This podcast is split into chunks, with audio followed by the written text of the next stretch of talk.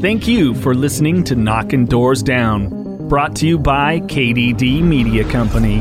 What I used to do, and this is really fed up, was my thing would be I would try to take people out with me, mm-hmm. and because misery loves company, you know. So it's like I would convince dudes to leave with me and I'd be like, "Yo, let's just f- this place. Let's just go get high." Mm-hmm. And ninety nine percent of the time it works. Oh, it's fed up, and I hate myself for doing that. It's like I've made my amends. This episode of Knocking Doors Down is brought to you by Recovery in the Middle Ages, a podcast about two middle aged suburban dads and their pursuit of life, love, and recovery. These guys are hilarious and informative, and they're brought together by their common struggle. Mike and Nat get to know each other's addiction story on air and realize they have more in common than they thought. Find Recovery in the Middle Ages on Apple Podcasts, Spotify, Facebook, Twitter, and MiddleAgesRecovery.com. That's MiddleAgesRecovery.com. This is the Knocking Doors Down podcast with guest celebrities, experts, and everyday people who've overcome a variety of obstacles, including addiction, trauma, and mental health issues. And they've used these adversities as their greatest advantages to live purposeful lives. And that's what Knocking Doors Down is all about. Your host, Jason, alcoholic, been through some childhood trauma. My awesome co host, Uncle Mikey, over there.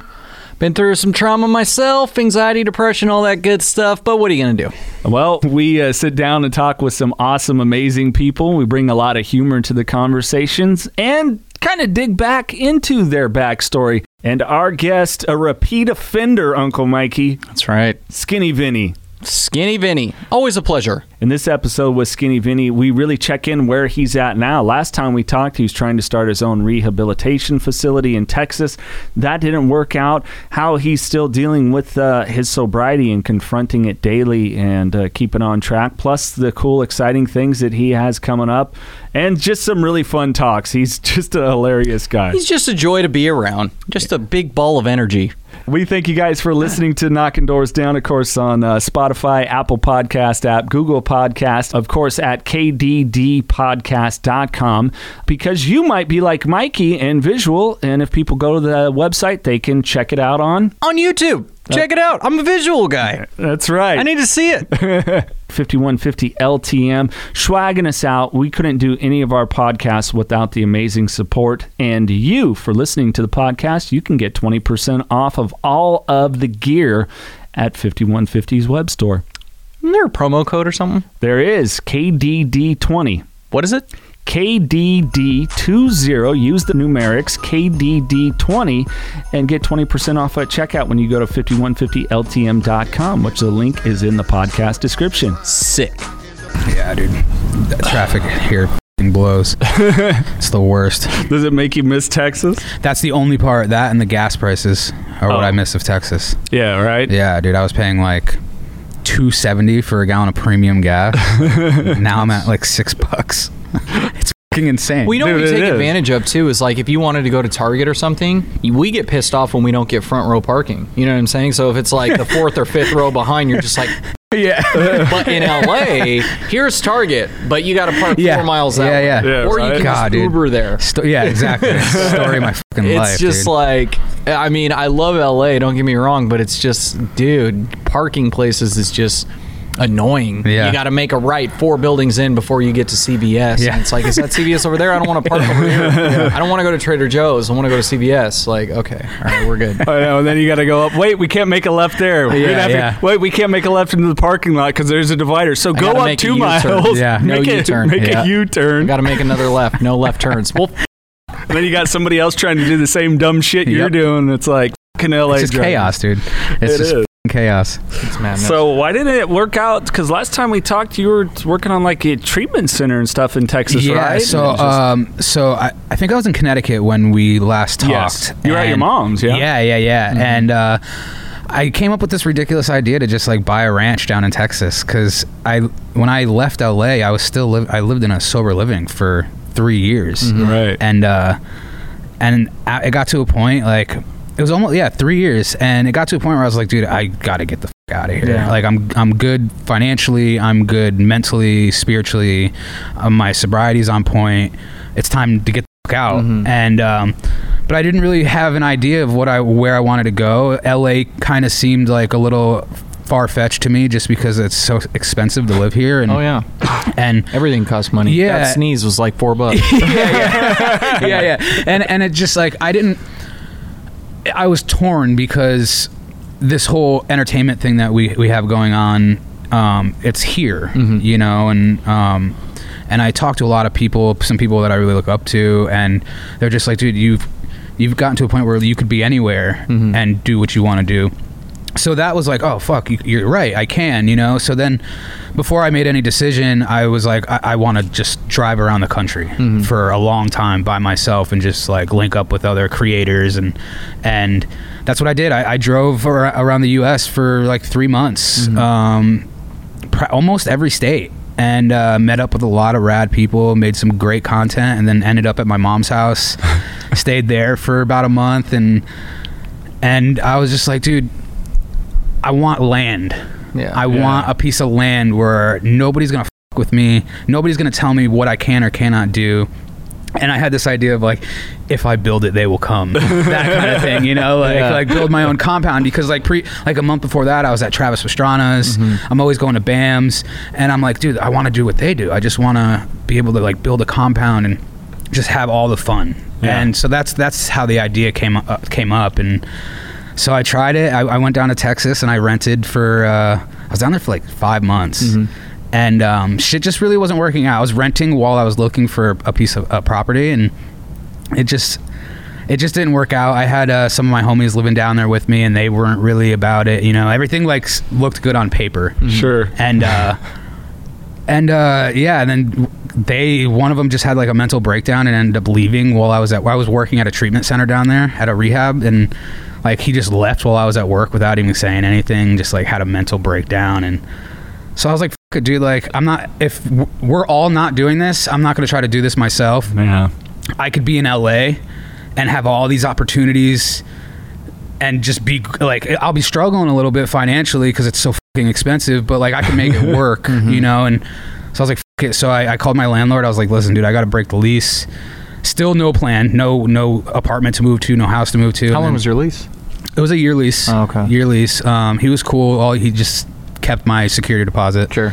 And um, I really still had no idea. Mm-hmm. And I came back here twice to. Uh, I filmed with Steve and uh, and met up with other homies and. Mm-hmm. Um, Zach was like, "Hey, dude, we we want to do another show, and like we So want you talking you to- about Zackass? Zach asked, yeah, and um, they had this idea for a prank show. He's like, yeah, we want you to be part of it. So I was like, all right, this is perfect. You know, it looks like I'm coming back. So I, I packed up all my shit in my U-Haul and came back, and me and Zach got a house in Van Nuys, and we've just been we've been waiting. I've been holding off on like finding an actual job because like they kept saying like, oh, the, we're gonna start next week. Right. Next week. It's mm-hmm. like Zach used to tell me the, the there's a Hollywood term. It's hurry up and wait. Yeah, yeah. So it's like, so we're just waiting and waiting and waiting for this to happen, and mon- months are going by, and I'm Right. like, dude, like, I put down all this money for this house. I'm broke. I need to start working. And then finally, just like a couple days ago, we got the contract, and so we start filming very soon on that. Nice. And um, but in the meantime, I was like, I need money, but I don't want to find a real job. So then I, I, me and Tom, we came up with this idea of like a little production company and helping people produce podcasts. Yeah. It was a, a very like spur of the moment, random thing.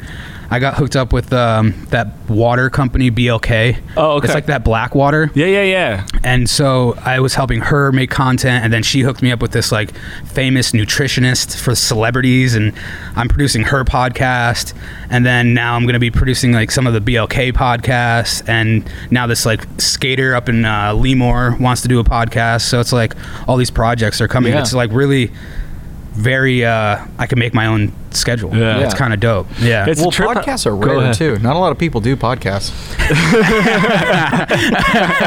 yeah. Just playing. Yeah. 'Cause it- what you get now, I don't know about you. It's either you get people like, you know, what do you do for a living? Oh, I do a podcast. Yeah. I, I got one too. Yeah, yeah, or yeah. it's "Wha- what's a podcast? Yeah. It's like either they know what it is because they do white. one themselves, Yeah. or they have no idea. I had one when I was down in Texas. The idea was to like, because I, I still wanted to stay like uh, consistent with pushing out content. sure. Um, and the only like reasonable thing that made sense down there was like, oh, let's do a podcast while we're down here, while we're like getting our shit together. At least we'll still be like pushing shit out. People are like still watching us, no Yeah, matter yeah. what it is. So we came up with this idea, but we couldn't come up with a name. We were on like a like a creative call for hours trying to think of a name, and finally we couldn't agree on one. So we put a bunch of names in a hat and picked one, and it came out to be Moist Cheeks, which is Which the, the most ridiculous name, but it kind of fits. You know? Love it. yeah, yeah. And it was more like I the idea of it was uh like our world, you know, like the the stunt jackass kind of world, plus skateboarding and and just like rad sh- people that do rad shit. So I, I had uh, I had Rachel Wolfson on, the comedian. She's a Yeah. jackass. I had uh, Street Bike Tommy on. I had uh, Scott Randolph, Steve-O's manager, and uh, but we only made it to eight episodes before shit hit the fan. Yeah, I was gonna ask you, dude. Like, I was watching some of the stuff. What the Yeah. hell happened? Yeah, dude. it- dude, I was like, I was so stoked on it. I spent so much fucking money getting that shit started. Like all this equipment, you know, you guys know how it is, Yeah. you know, and like everything was out of my pocket.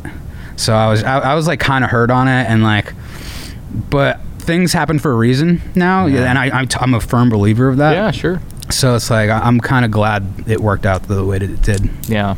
Well, I think those of us that, and really everybody in life, but I know with us with recovery, you just kind of like, all right, my higher power, like, yeah, dude. there's something here, you Yeah. know. It's kind of Yeah, and trip. it's it's that whole higher power thing. I had the I, I I had a hard time with that Yeah. in the beginning, and it was um because I I grew up super religious, like my like catechism, Oh, yeah. baptism, you know, all that shit, going to church every Sunday, and then as I got older. It kind of like this. Everything that I was being taught just seemed bullshit to me. So I was just like, ah, I need proof. Like you know, like. So I, I and then when I got in active addiction, I definitely didn't believe in shit. Right. You know, and and um, once I got sober, it was still a little hard to accept it, or or to even have any sort of higher power, or to put God in this, in the picture or whatever. And then then like things just started happening in my life that I just couldn't explain. sure. No explanation whatsoever and and I, i'm like okay maybe this is it has to be you know? And then like i actually start to pray a little bit and then like more things start happening that i can't explain. And uh and then when i went to texas i was still i i was still in the program. Like i, I found meetings. I was working in uh, this this rehab down there. But i was like judging. And when i start to judge i know that like okay this uh, my head's in a wrong i need to like get back into work you know? And uh I started comparing like the, the program down there to the program out here. Down there, it's very old school, in the middle of nowhere. You know, cowboys, boots, all that shit. Like serious AA. Like if you're a a drug addict, you don't belong in the AA rooms. You know that kind Yeah, of yeah, shit.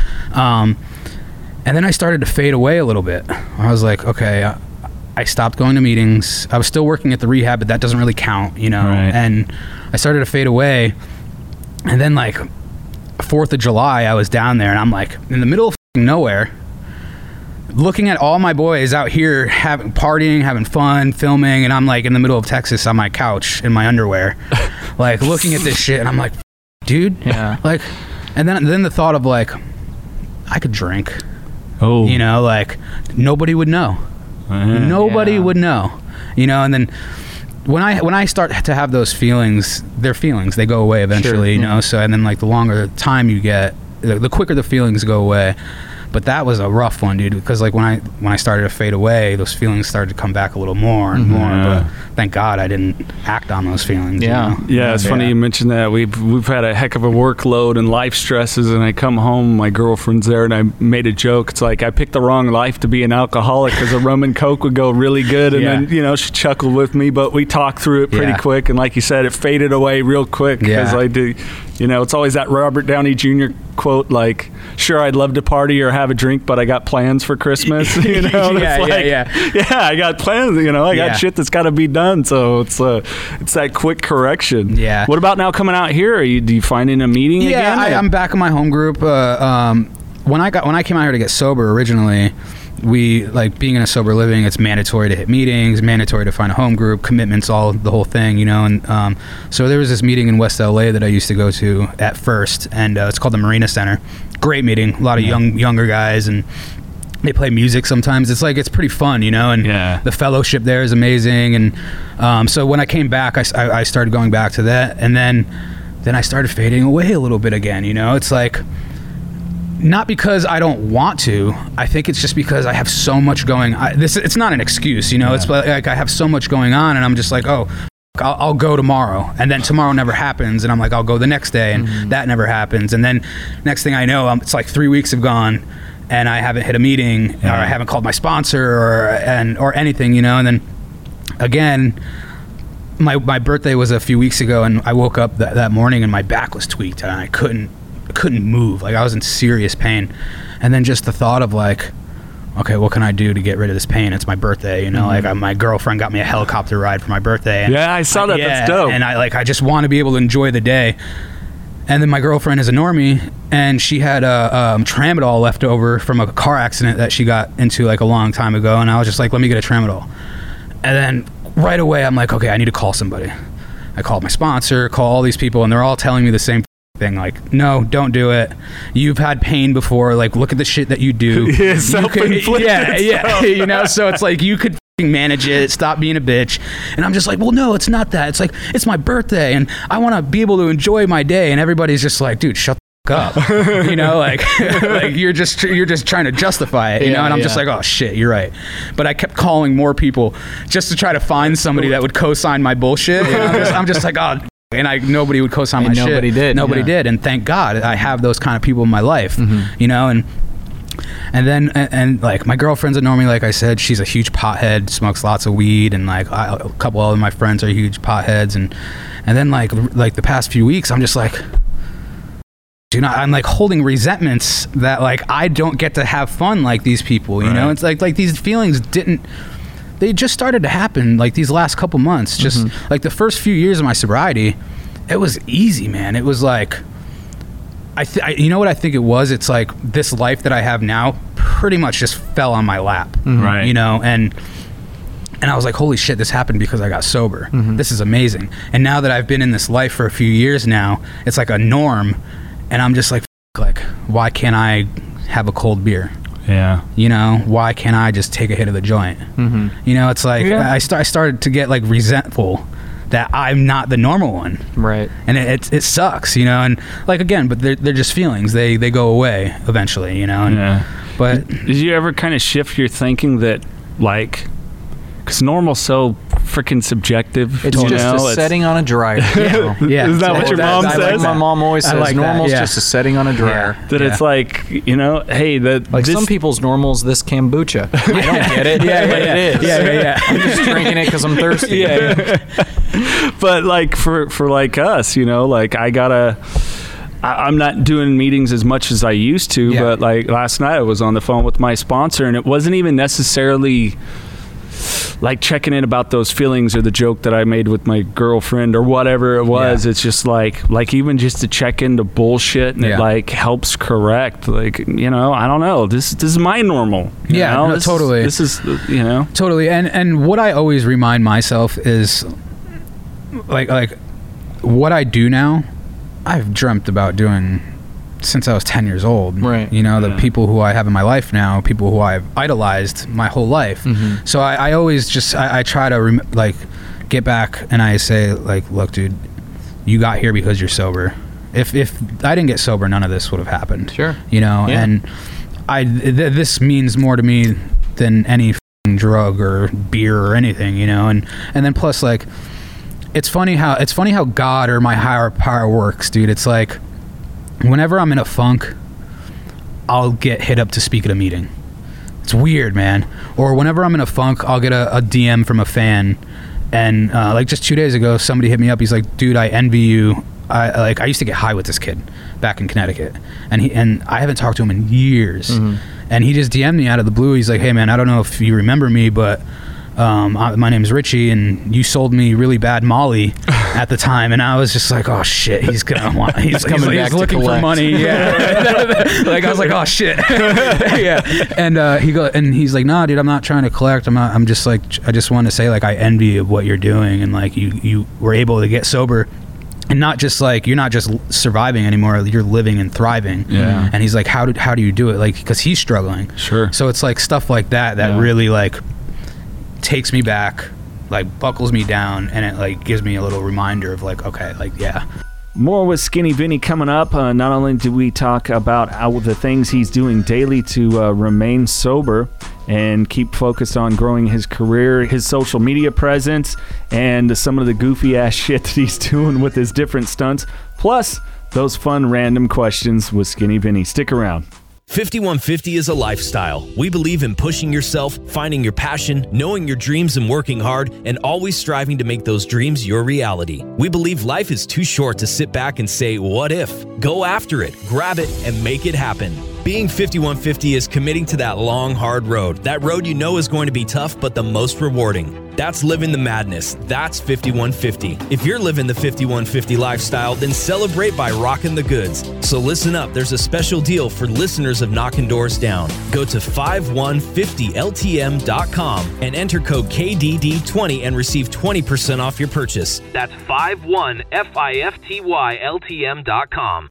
Recovery in the Middle Ages, a podcast about two middle aged suburban dads and their pursuit of life, love, and recovery. Hosts Mike and Nat brought together by their common struggle of addiction. They get to know each other's addiction story on air and realize they have more in common than they thought. They discuss current topics of interest to the recovery community, including 12 step, alt recovery, the newest medical research, and with honesty, humility, and a lot of humor, talk about their daily struggle to maintain their recovery and anonymity in the world of soccer moms and PTA meetings. If the neighbors only knew. Find Recovery in the Middle Ages on Apple Podcasts, Spotify, Facebook, Twitter, and MiddleAgesRecovery.com. That's MiddleAgesRecovery.com, a proud sponsor of the Knocking Doors Down podcast. Like my story has the opportunity to reach a lot of people, so that's why I make it so public. you Yeah, know? yeah, for sure. And it has. You Yeah. know, I mean, shit, jumping in with us for the second time. Yeah, and, you yeah. know, it's cool to now do it in Yeah, person. yeah. Oh, no, Yeah. the, the technology doesn't do it justice. Yeah. But, you know, sometimes I think people, oh man, you interviewed this person and that person. How cool. It's like, you know, I don't know about Mikey, but I'm like, yeah, but did you listen what we spoke to them about? Yeah. And what really a good takeaway is Yeah. from this. And, you know, it's like, none of this was easy for anyone, you know, and lots of us Yeah. just kind of fall into stuff. Yeah. I mean, we're one and the same, you know. Carlos presented the opportunity, and you know, it's like hell yeah, let's run with it. It's not easy. It's not easy. And I used to tell when I worked in treatment, I used to tell a lot of my clients like if it was easy, everybody would do it. Exactly. You know, it's it's one of the hardest things you'll ever fucking do. Mhm. And and I feel like people like us who have gone through so much, whether it's childhood trauma or or uh, depression or homelessness Yeah. or all that, we've gone through it and then we've made it to the other side. Mhm. We look at life a little differently than the normal person. Yeah. I think You so. know what I mean? Yeah. I, I, I mean, do you find if you want to talk like so being in a relationship now Mhm. like how a how are you doing that just that's a tough thing for Yeah. for addicts that people you know Yeah. because we're an emotional ball of all these different things and Mhm. feelings like are you finding good trust in, in Yeah. yourself within it and everything else and Mhm. on top of that like how does how does it with someone that you know quote unquote normie for people don't know someone that will drink or like you said smoke pot or Yeah. whatever it is but you know Totally. Um, so, growing up, I never really had that family environment. Mm. I always wanted it, Mhm. right? And I always wanted. I grew up always wanting the wife and kids, and the house and the white picket fence, you know, and always wanted it. But when obviously when you're deep in your addiction, you start to not give a fuck, and you you become very selfish, and you don't care about anything, you know.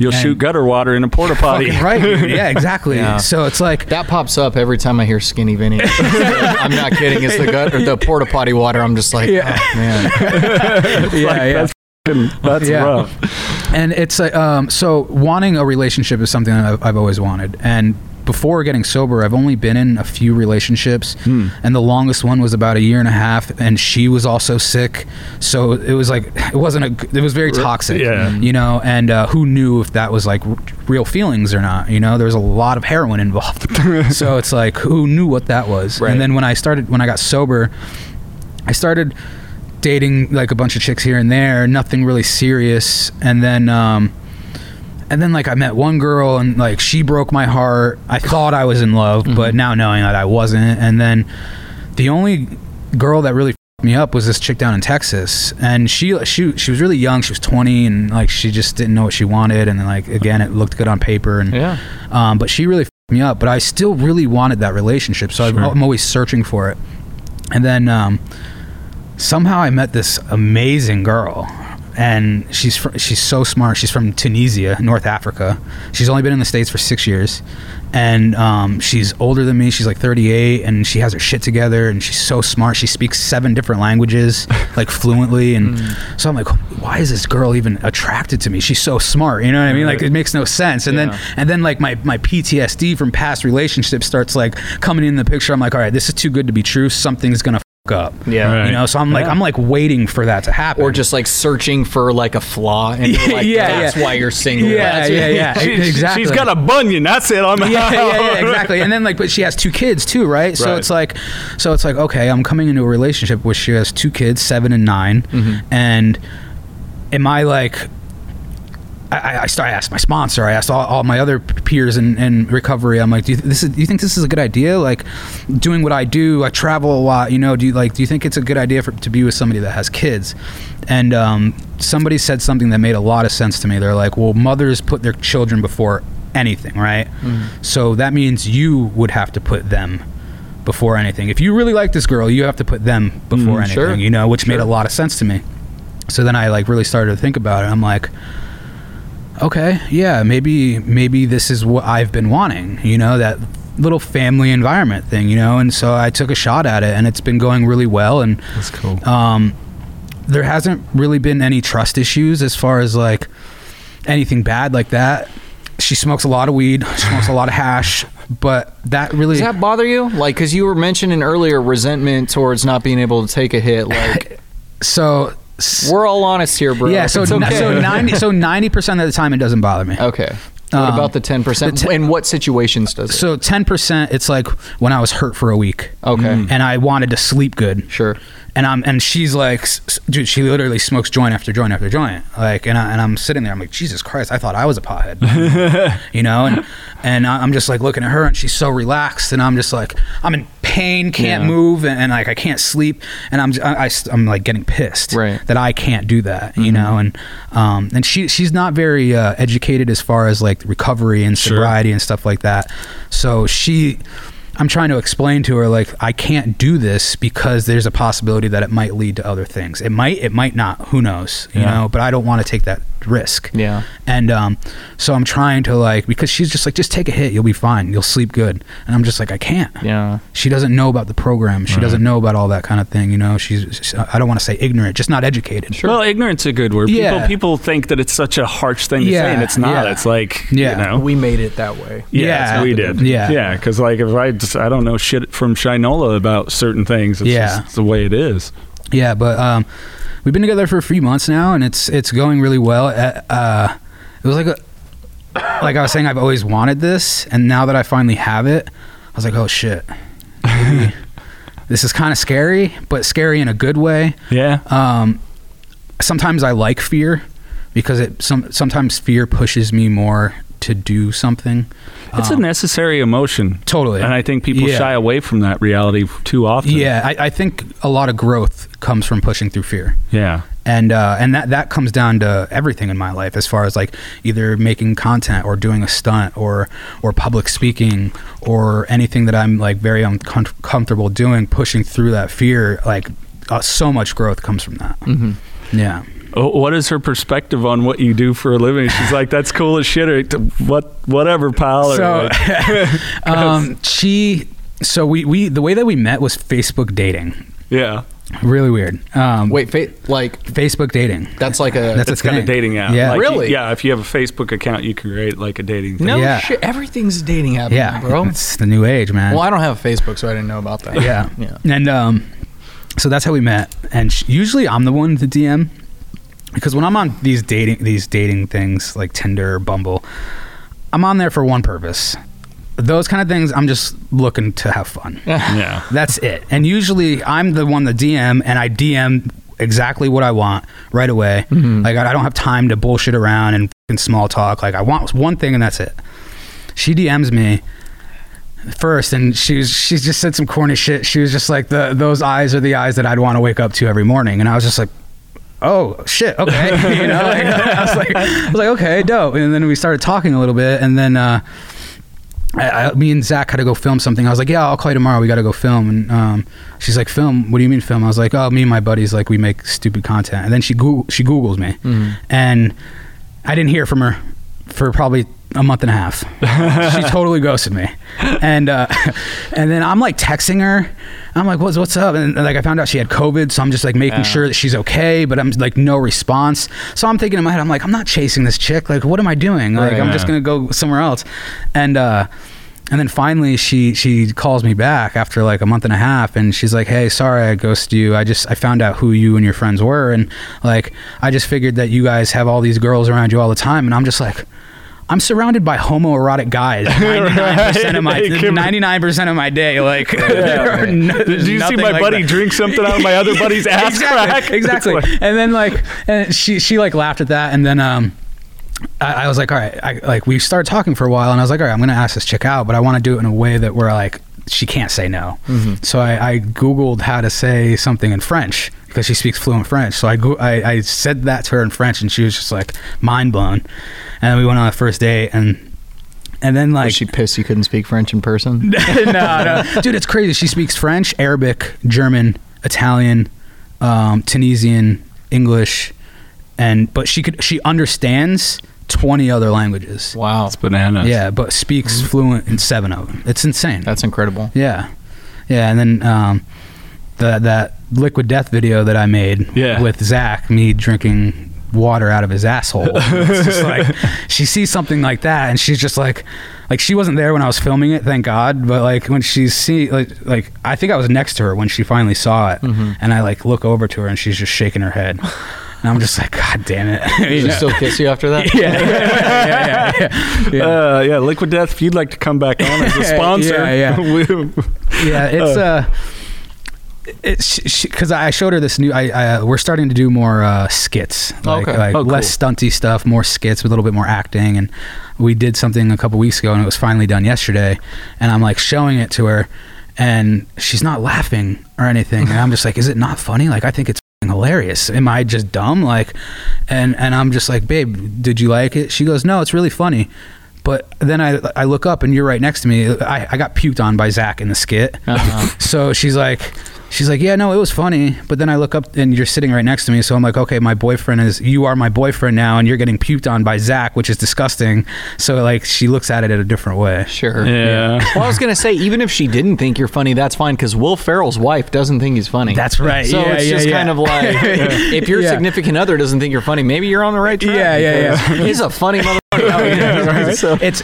I'm such an attention whore, attention seeker that like I need you to tell me that I'm funny, or I need you Sure. to, like I need you to tell me that my content is good. Right. You know, it's I'm f***ed up like that, dude. It's that, that weird validation. Yeah. I, I know Yeah, what you mean, though. Yeah. Like, I'm the most, like, insecure. It's great to have Mikey, like, no, man, it was a, it's a good episode. Yeah. Did a, did a good job. Are you sure, buddy? Yeah. You know? I, I used to before I started making my own content, I was like Zach's filmer, the Too Stupid to Die filmer, Mm-hmm. and um, and then like when I started making my own content, I made it just I wanted just the bros to like it. I didn't care about anybody else. I just wanted the validation from Yeah. the bros, mm. right? So I would like I would like DM a video to Kyler or Chadwick, and I'd be like, "Yo, was it good?" And like once they told me it was good, I'd be like, "All right, sick. Maybe I'm onto something here," you know. And then I started making my own content. And I, I'm such a narcissist that I'll watch my own content over and over and over again, whether it's to like learn from it. Maybe maybe I'm doing something wrong or uh, or camera angles or anything like that. But literally, I think it's just because I like watching my own stuff. he and I are so different because he, he, like, I listen back to every episode or watch it. He's like, yeah, no, I don't, I, don't hate, like yeah. that. I hate hearing myself. Me too. When I first did this I hate my podcast ever, I apologize to like everybody who's ever met me. I'm like, I'm sorry you had to hear me talk. I didn't know I sounded like this. Yeah, yeah, yeah. Like goodness. Well, and we hear ourselves differently, you know. It's Yeah. like it's not how people hear us, and everyone hears differently, you know. It's I like, had this music phase back in like my late teens where I wanted to make music. I wanted to be a rapper, and uh, so I like started making music. And then when I heard my sound, the sound of my voice on a song, I was just like, "I'm never doing this again.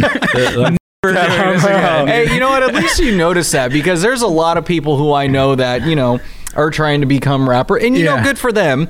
But I'll never forget what T.I. said. T.I. was like, you know.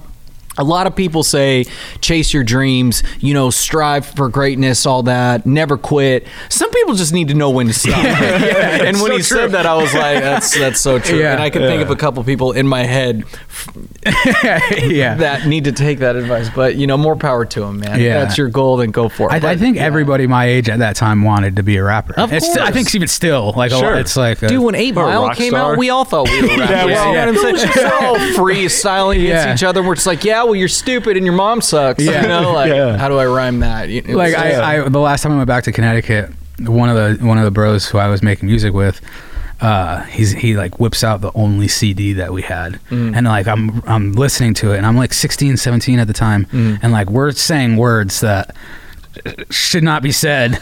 And i'm just like oh my god i need this. Like I, this can never be th- this can't be put out anywhere. So i'm like dude give this to me. He goes no i'm not giving it to you. I was like i'll give you $100 for it right now. He's like all right fine. So i have it i have it in my car right now and nobody will ever have access to it. That must be destroyed, right? yeah yeah. But we, yeah, we did. I mean, I remember like I when I first like started learning guitar and stuff, and like my best friend who Mikey met this last week, and I'm like playing, and he's like. Um, yeah, like I'm not really good at music, and hey, power to you for a hobby. He's like, no, I think I want to start a band. He's like, you might want to just stick with being a DJ. Yeah, yeah, and, and, you know, 20 years later, I'm still probably on the, the same chords and the same songs that I have to figure out. It's Yeah. like, thanks for the career advice Yeah, there, yeah, pal. yeah. You're right. Tone deaf, can't pick up nothing. I, I've uh, tried so many times to pick up an instrument, and I just can't do it. I, I- like guitar in my in my mind, like guitar, it's like a panty dropper. You know, you play some, sure. you know, or or piano.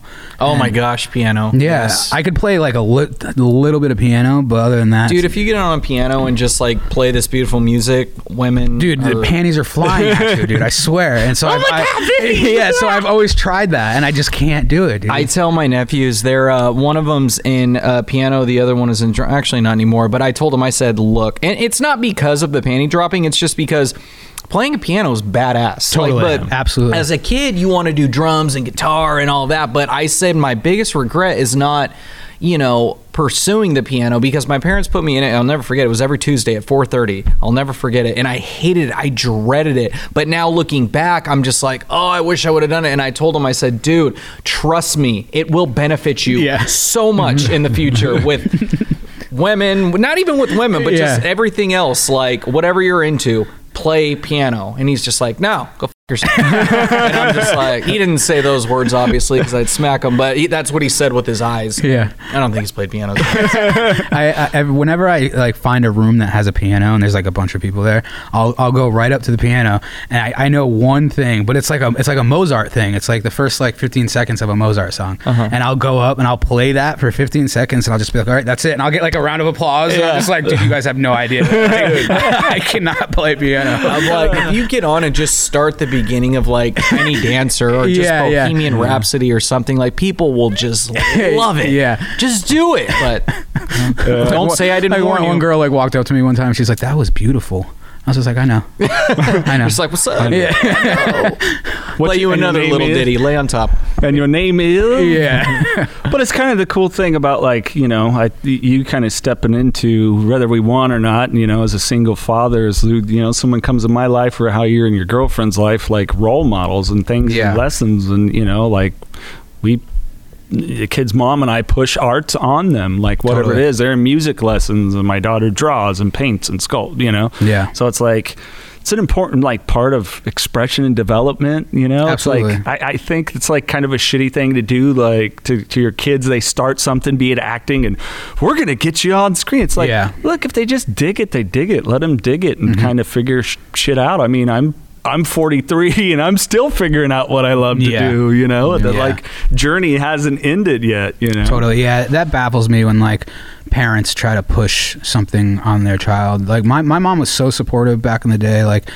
I, I, I, dude, I've had so many different dreams that like w- w- I wanted to be a professional baseball player or mm-hmm. I wanted to be a professional skateboarder and like being those things that like with somebody my size, it doesn't really it doesn't seem too realistic, you know. But like my mom always was like, because I was bit way bigger Mm-hmm. back in the day, and my mom didn't say. She's like, yeah, go do it. Like do what you want to do. If you love it, just keep doing it. Yeah. You know. And she would like support me with whatever I wanted to do. That's good.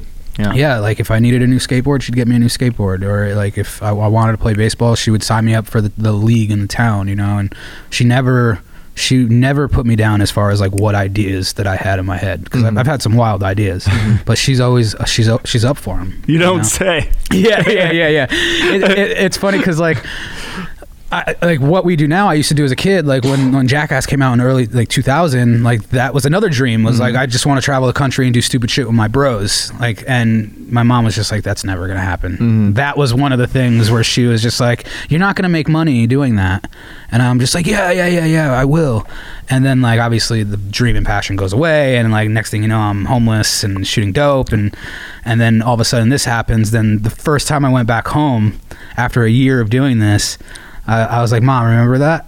And she goes, "Yeah, I remember that." And well, and thanks to the internet, I mean, anything you could be famous. Like, quit playing those damn video games. It's not going to get you anywhere in life. It's like, Oh, oh, I I know. know. If Yeah. you stream Dude, video games and people like you, killing it you'll get millions that. of views on YouTube. And what's that guy's name? Ninja. yeah, yep, Yeah. Dude's a millionaire. All he does is play video games. Yeah. Good Yeah. for It's him. insane. Good on him. I'm not hating on him. That's incredible. You took your passion, which is video Yeah. games, and you started to get paid for it. Yeah. That's the American dream. Yeah. Yeah. do what you do and make money. I was talking with this this dude. Um, so I started racing Formula One online. Oh, sick. Like, all right, I'll try this. Yeah. You know, just whatever. And I'm talking to this this dude, and it was like the room was open. I'm like, hey, you know, and why do I recognize your name? Oh, I compete in the the the Formula E Sports League. I'm like, I'm out. So I just sat and watched, and it's like the times this dude was like 17 seconds faster Wow. than me. Yeah, like, yeah, and it's yeah. like, yeah, I'm gonna I'm gonna go ahead and bow out on this shit. You know, so it's like it's crazy. yeah,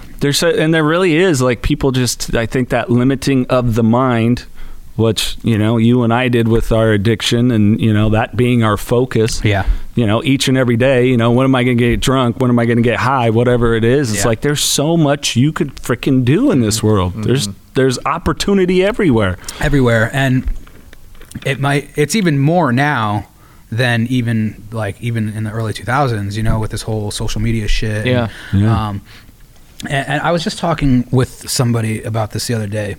If I if I put in the amount of energy or the amount of effort that I put in getting high and like looking for my next score into anything else in life, I would be killing it. So that's mm. like that, that's how I look at it now. It's like I have to put the same the same amount, if not more energy than I was then finding my next score into w- my life. Sure, yeah. And that's when it really started to hit me. It was like, okay, I need to put 100% love and passion in absolutely everything I do. Yep. And another thing is like I have to I hate coming up with ideas and not doing it. I have to like I have to capital uh, not capitalize. I have to like really try and go for it, Mm-hmm. whether if it works or not. Like mo most of the time, it's gonna fail, but you you're not gonna know unless you fucking try. Sure. Yeah. So that's my whole thing. It's like if you think of something and you like you're gonna have fun doing it, just do it.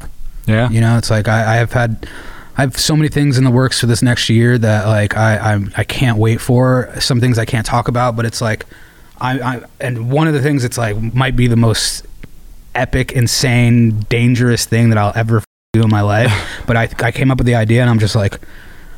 I have the means to do this. Like I have connections and the means to do this. Why the fuck not? Mm-hmm. Yeah. you know so i'm just like i'm going for it and that's what i'm that's what i'm trying to like show people in recovery and like or people that i mentor in the rooms you know it's like life doesn't have to be boring when you get sober Yeah. that's my whole thing Yeah. you know because that's what scared me to get sober was like i don't want to be miserable Yeah. if, I, if i'm gonna be miserable and sober why not just be miserable and high Yeah. Yeah. Just, No, I it just made more sense to me And it takes time. Like we gotta Yeah. let people know it takes time. Like you gotta go through some, you know, some healing and deal with Yeah. whatever if the, the underlying shit is. I mean, some people just end up being addicts because they just like getting fucked up and Yeah. there wasn't any trauma or issues. But people like you, me, they're yeah there, and more commonly there is, Yeah. and it's like, you know. You, but you get to start to deal with it, and through that, like self esteem comes and self worth, and it's like I got a place in the world, and I can Yeah. contribute, I can be a service, and it's like these things we completely take for granted. It's Yeah. like,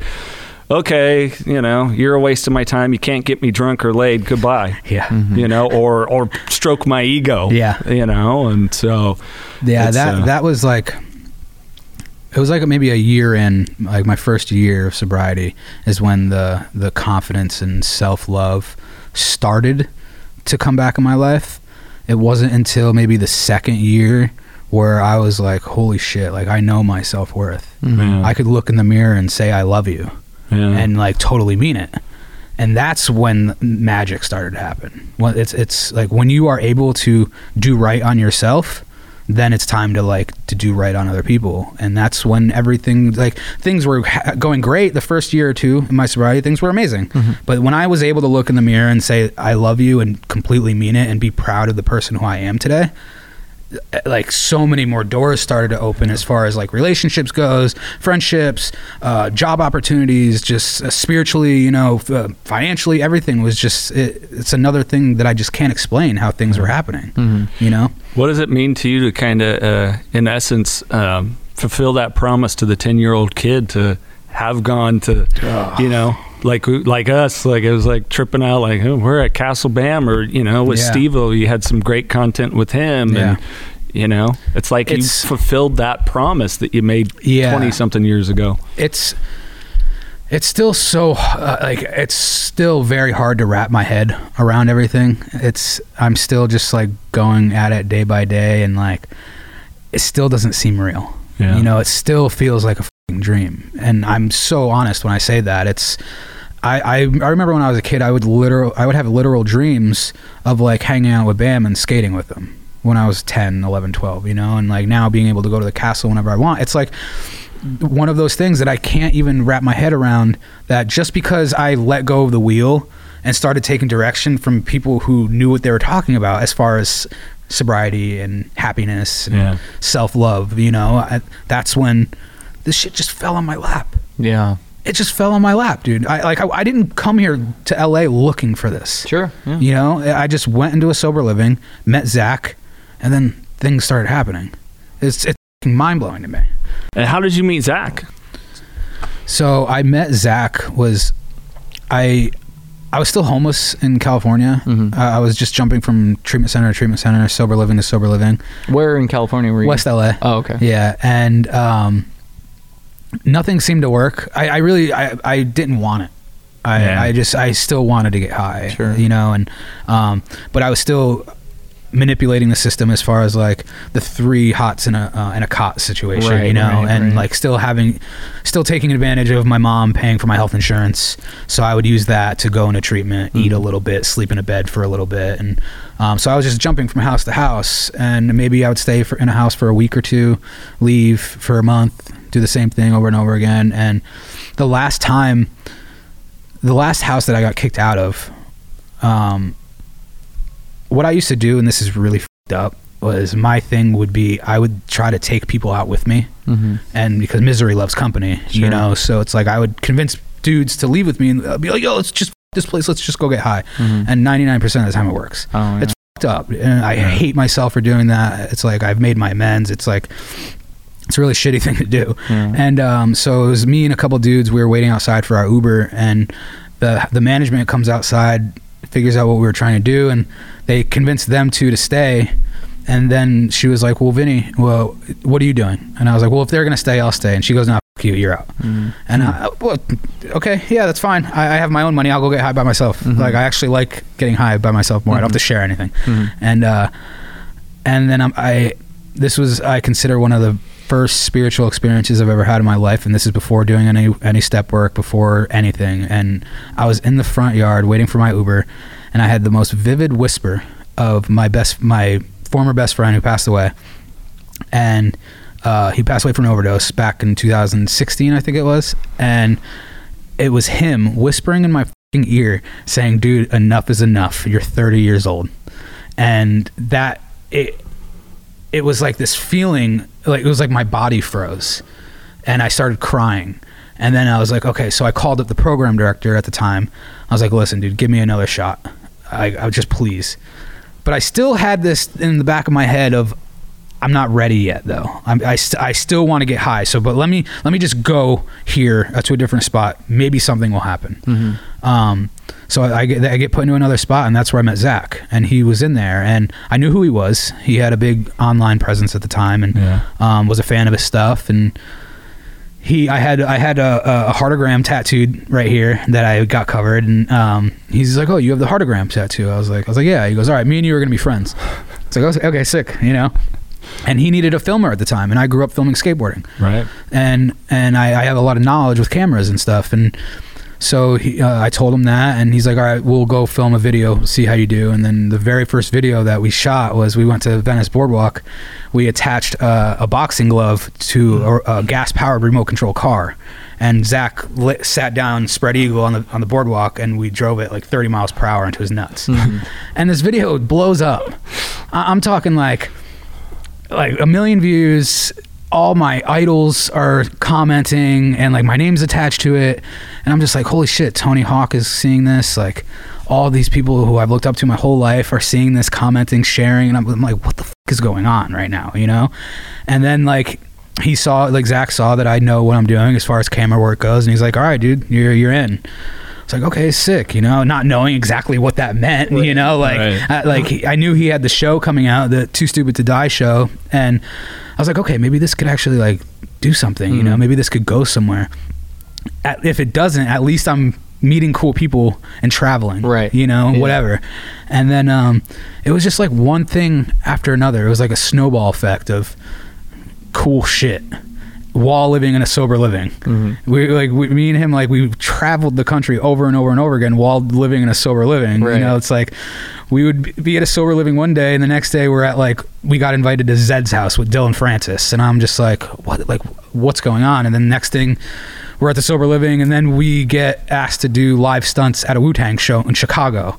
and I'm like I'm like what the fuck? dude? like I'm sleeping in a sober living and I'm going to go on stage in front of 10,000 people with Wu-Tang mm-hmm. That's it just did, bananas. it didn't make sense to me but i was just rolling with it you know Yeah. and i think at that time th- like the wu-tang thing was like six months in i think i still had a little reservation of getting high Really? Sure. yeah like tiny reservation because you know i love getting high more than anything you know and like i, I probably love getting high more than what i'm doing now Yeah. you know Yeah. and so I still had a little reservation, but then it was just like it just didn't stop. Mm-hmm. And then when it really hit me was when we linked up with Bam, Mm-hmm. and we we went to the castle and filmed a uh, video with him at the Rocky Steps, Mm-hmm. and that is when I think I really made the the full decision. I was like, okay, I'm I'm 100 percent in.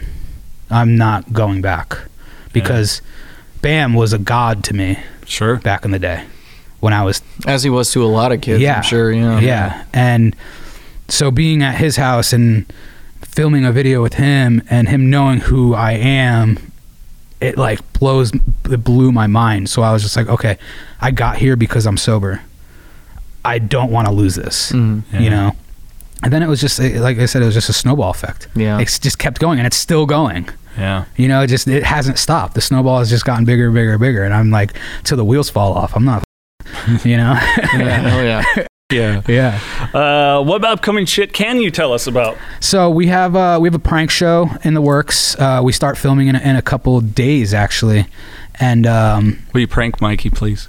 and I uh, would know it's coming now. right. and I I, I I fucking wish I could tell you some ideas that I have for Zach. Um, I'll, I'll tell you off air. All right. yeah, Deal. and uh, um, but yeah, so it's just a prank show. It's uh, we we don't even have a name for it yet, uh, there, which is great. They're they're giving us 100 percent creative control. Um, Nice. even to who we want working cameras, which is amazing. And can you say who they are, or we got to keep that? No, we don't even. I don't even think we have camera guys yet. I like. I every- meant like Yeah. when you say they, like Yeah. they are Oh, letting no. I can. Yeah, no, I can't say that yet. Um, I I asked Zach last night. I was like, "Can I talk about this?" Yeah, he goes, "You could say we're doing it, but not with who yet." Yeah. So I was like, "Okay, whatever." And Cool. um, but it's it's gonna be it's pretty much just me and Zach with a couple guests here and there on the show, and it's like a think of like a think of like an adult swim style show very ADD Sure. fast pace a little bit of graphics here and there prank show Right on. So that's like that's what we're shooting for, and I knew exactly what you're talking about. yeah, Yeah. yeah, and uh, very very quick, you know. Um, and yeah, so we start shooting for that in a couple in a few days, and uh, I'm producing podcasts. I- I've been working with this. Her name's Dr. Melina. yeah. Um, she, like I said, she's a, a, a nutritionist for celebrities. So we had um, Brandi Chastain. She was a, uh U.S. soccer player. Brandi Chastain. Chastain, yeah. Chastain. So we had her on recently. Uh, we had Jen Cohen on. She's like a fitness guru. Yeah, yeah, yeah. Yeah, and um, and me and Tom, we've just we're still gonna be doing the sober living thing. We just took a step back um, these last few months just because we both have so much going on. But we're gonna um, start that like actual start it. We're shooting by March That's dope. and man. um, yeah, and we're naming it after John. You know, we're gonna his his name is John Randall, so we're calling it Randall's House. You I know, it. and Nice. it's uh, it's if he was here with us, dude, he he would be along for the ride. You know, Yeah. it's I I do a lot of the things Yeah. for him. yeah. Totally. Oh, that's badass, man. But yeah, and it's um, it's scary, you know, if you ever think about that stuff. Like everything we're seeing it, and organizations that we kind of participate with, and in our area, you know, especially with the fentanyl getting in everything, and just Yeah. you know, I like- lost uh, not yesterday, the day before. I lost somebody. You know, it was, she. I, I I got sober with her. She Yeah. like we went to rehab together. We got sober together. Um, she she stayed sober. Went back home after a few years, and she passed away two days ago. overdose. Oh Overdose. shit. Yeah, I'm sorry to hear that. it's it's wild, dude. And then like when you work in treatment, you start to really like build these relationships with these people that Yeah. come into your house, right? And some are a little bit tighter. That like so like you start to get really fucking close yeah. you know and and i've lost so many people in this last two years from this fucking disease Mm-hmm. and it's like i've almost like gotten desensitized or i'm just like another one Yeah, you know it's yeah. like it's wild man it's um it's not getting any better Well, and like I tell everybody, it's like I, I never had that worry when I was doing coke all the time. Like fentanyl was the last thing on my mind. Yeah. You know, the only thing we were worried about is not getting shot in whatever sketchy area we were going Yeah, to to yeah. pick it up, or Yeah. a cop's not following us, or is that a narc over there? You know, like that was our only worry. But fentanyl, I mean, shit, that's just yeah it's dude no. and if there's enough po- toilet paper right, in case of that live baby accident. yeah yeah yeah, you know? no, I wasn't worried about that. Yeah, I'll it's- figure something out. It's it's uh it's fentanyl. What came like it started getting big right around the time that I got sober, Yeah. like where it was getting cut with shit. yeah, yeah. Um, so I never I never really had to worry about that. Yeah. I just had to worry about like the the amount of dope Sure. that, that I'm doing, you know. But I like touching the line of death.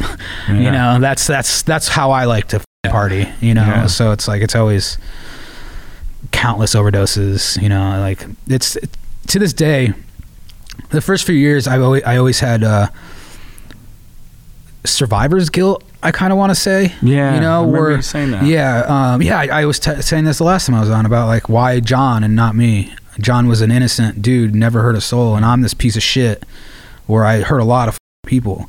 Why do I have 15 overdoses and I'm thriving, and he's gone after one? How many do you have? Fifteen. Yeah. Damn. All brought back by Narcan. Uh, most of them brought back by Narcan. Um, a Yeah, I'm gonna go get certified. Yeah, um, yeah. I got certified working in treatment. Um, yeah, 15 of them.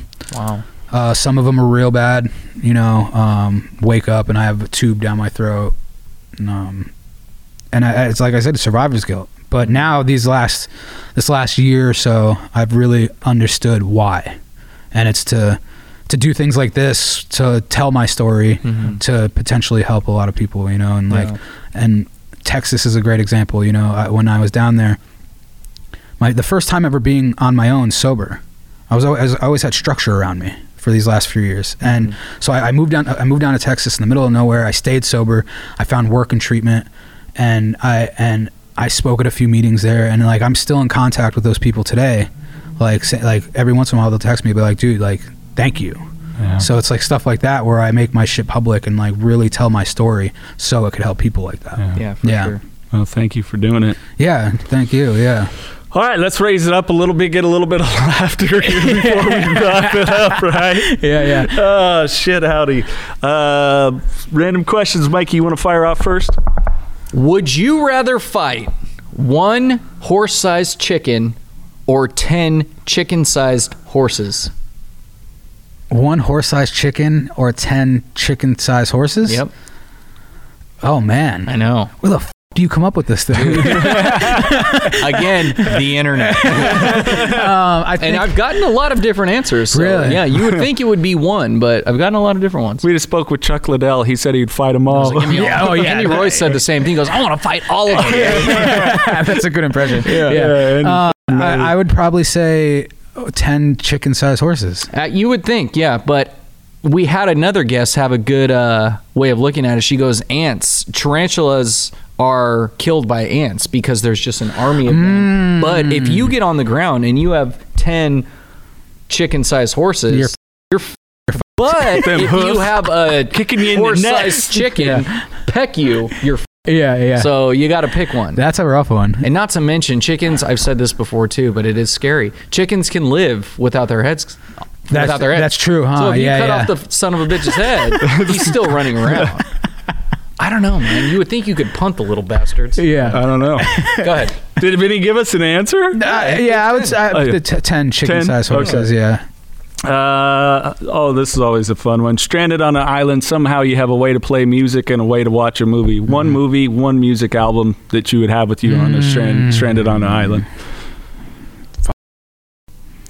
Um, movie.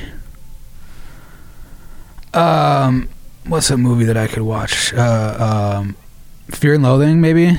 I've seen that movie hundreds of times and it's never old. Yeah. Um, uh, Wolf of Wall Street's good too. I could watch that over and over and over. That again. would kill a lot of time on the Yeah, island. yeah, It's like a fucking Um, as far as music goes, man, um, lately, I don't know, dude. I, I've been like MCR, dude. I've been rocking to a lot of MCR lately. My Chemical Romance. I don't know what it is, dude. I've just been like jamming that shit hard. We're just feeling an emo phase. Yeah, and yeah, it's all dude. good. Whenever I want to get in my feelings, I throw that on. Right? Yeah, I just yeah. want to feel my feelings. yeah. If you could travel anywhere in time, in the past or in the present or in the future, Yeah. or no, you got to travel. Where would you go? Um, I'd probably go in the past, probably to the '60s. To the '60s. Yeah, I think it'd be cool in the 70s. But The bring a 70s would be- skateboard, bring a Yeah. 2020 skateboard, Yeah. 2021 to the 70s. yeah, that'd be sick, Dude, that'd be Yeah. gnarly. That'd Everybody'd sick. be like, who the f- yeah, yeah, what is yeah. it? What's the kickflip? What's that? Yeah. It's like In the be on future, those magazines. someone- Then we'd be pro. yeah, yeah, yeah. Someone's gonna do n- a 900 revolution. Yeah. What? Wait, I swear. Wait. He's a fucking demon. we can't we can't we can't fuck it up too bad because we might fuck up Tony Hawk's The future, presence. yeah. because you got to be careful in the past. Like if you you know step on a bee, Right. Ashton Kutcher was never born or Yeah. something. You know what I mean? So it's just like Can't you got that. Doc Can't Brown. ruin Tony Vinny, Hawk. You're gonna mess up the timeline. yeah, yeah, yeah. yeah. you can't fuck up Tony Uh. Can't, He's a dude. legend. He's. I look up to that dude so much, and he still hasn't followed me yet. And I know he knows who I am, and I'm just. He follows all the other bros except for me, and it makes me so fucking mad. He, doesn't follow, he follows me. No, yeah, he doesn't I'm follow me, kidding. Dude. doesn't follow hey, dude, we're in the same boat. It's like Tony, follow us, Come bro. on, Come yeah, come on. if Mr. you're Hawk. watching, and we know you are. and we know you are. Follow us, Tony. yeah. Come talk with us. Yeah. No, because we th- that's what that's a lot of people too. It's like God, that, that person would be, just be dope if uh, like if they understood what we do Yeah. and why we do it, they would want to talk to us. Yeah. But it's like, all right, they, they're they're Yeah. they're busy living life and doing shit. That I, I always I always joke around. I'm like when, when the day when Tony Hawk follows me is the day that I've made it. that's I'm sticking to that. Yeah. yeah. Uh, so you're working on all this stuff. Is, what one person that you haven't worked with yet that you would like to? Tony Hawk. Yeah. Tony Hawk. Tony for sure, Hawk. Yeah. Um, Tony Hawk. Um, that's pretty much it. Really, Yeah. Tony Hawk's on the top top for me, Yeah. and I know it's coming. yeah. I, I know it. Like I have a feeling it's coming. Whether it's like working directly with him or working on a project with him, I know it. Yeah. It's, it's coming. Yeah. Oh, we're celebrating that one for Yeah. we're gonna we're gonna you're gonna get a text message with nine million of those. I, I was like, I'm sponsored by this company called it's like a skate company called Bad Grease, Mm. and uh, and Jason Ellis is on the team, Mm, mhm. and nice. uh, uh, and the owner of Bad Grease is like, "Hey, we want you and Ellis to do some sort of like Bad Grease promo together." And Ellis has been skating w- with Tony at the bird at the Bird's Nest a lot recently, and he just started a new podcast with Tony. So I'm like starting to like think, how can I like make this Alright. happen? So I like came up with this idea of me on fire on a, on on the half pipe and like Jason, Jason like comes and like hand plants my head while I'm on fire like I'm like laying down eh, like my head's over the coping and he like hand plants my head while I'm on fire and I was like but I want to do it at the bird's nest. And they won't pitch it. They won't pitch it to, J- to Jason because uh, Jason doesn't want to ruin the friendship with him and Tony. Well, and Tony be like, dude, don't light my ramp on yeah, fire. yeah yeah yeah yeah Uh, well, Now, is it something you like? Would you ask him to follow you, or he has to organically? follow you? organically Okay, so Organically. that that's. yeah Hey Tony, will you follow me? Sure, that's not a major that doesn't work no Okay. no we promise way. if you get him like to follow you, we won't be cherry picking sons of bitches. hey, Vinny, like if you want to. yeah. yeah. Uh, lots of people, man, out there, especially through all this COVID struggling. And we, you know, you I've lost someone recently to this, as you said, up disease of addiction and people falling off. If uh, can lend some good. Encouraging words for for those watching. I mean, even if mental health or just a loved one. Too, Yeah, you know, um, struggling. And I will. I've always said this, and I will forever say this. It's just continue to do the next right thing. Uh, continue being honest with yourself and everybody around you, and uh, and help somebody out every once in a while, and things will just fall into place. Yeah. That's it. You know, it's um, like I said earlier. Feelings pass. Some feelings last longer than others, Mhm. but they'll pass. Yeah. And just like uh, uh, stay in touch with like people who love you. Mm. You know, that's what I do. Yeah. Some people probably hate me calling so much, you know, but it's like I, I love you, you love me. F- it, I'm calling you. You know, if I'm struggling, I'm calling you. Yeah. You know, Call me anytime. yeah. I'll call I'll, you. I'll take that offer up. Yeah, Hell yeah. yeah, dude. Skinny Vinny, thanks, brother. Thank you, man. Thanks, Awesome. guys. This Good was to- fun. Yeah. Good to hell do it in person. Yeah, this was great.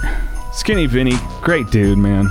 You know what's crazy is you know we we talk to people in recovery a lot and it's just it's wild to get inside their minds like when he was saying how he was away from all of his friends, away from all of his family. He was sober, but he was saying, "You know what?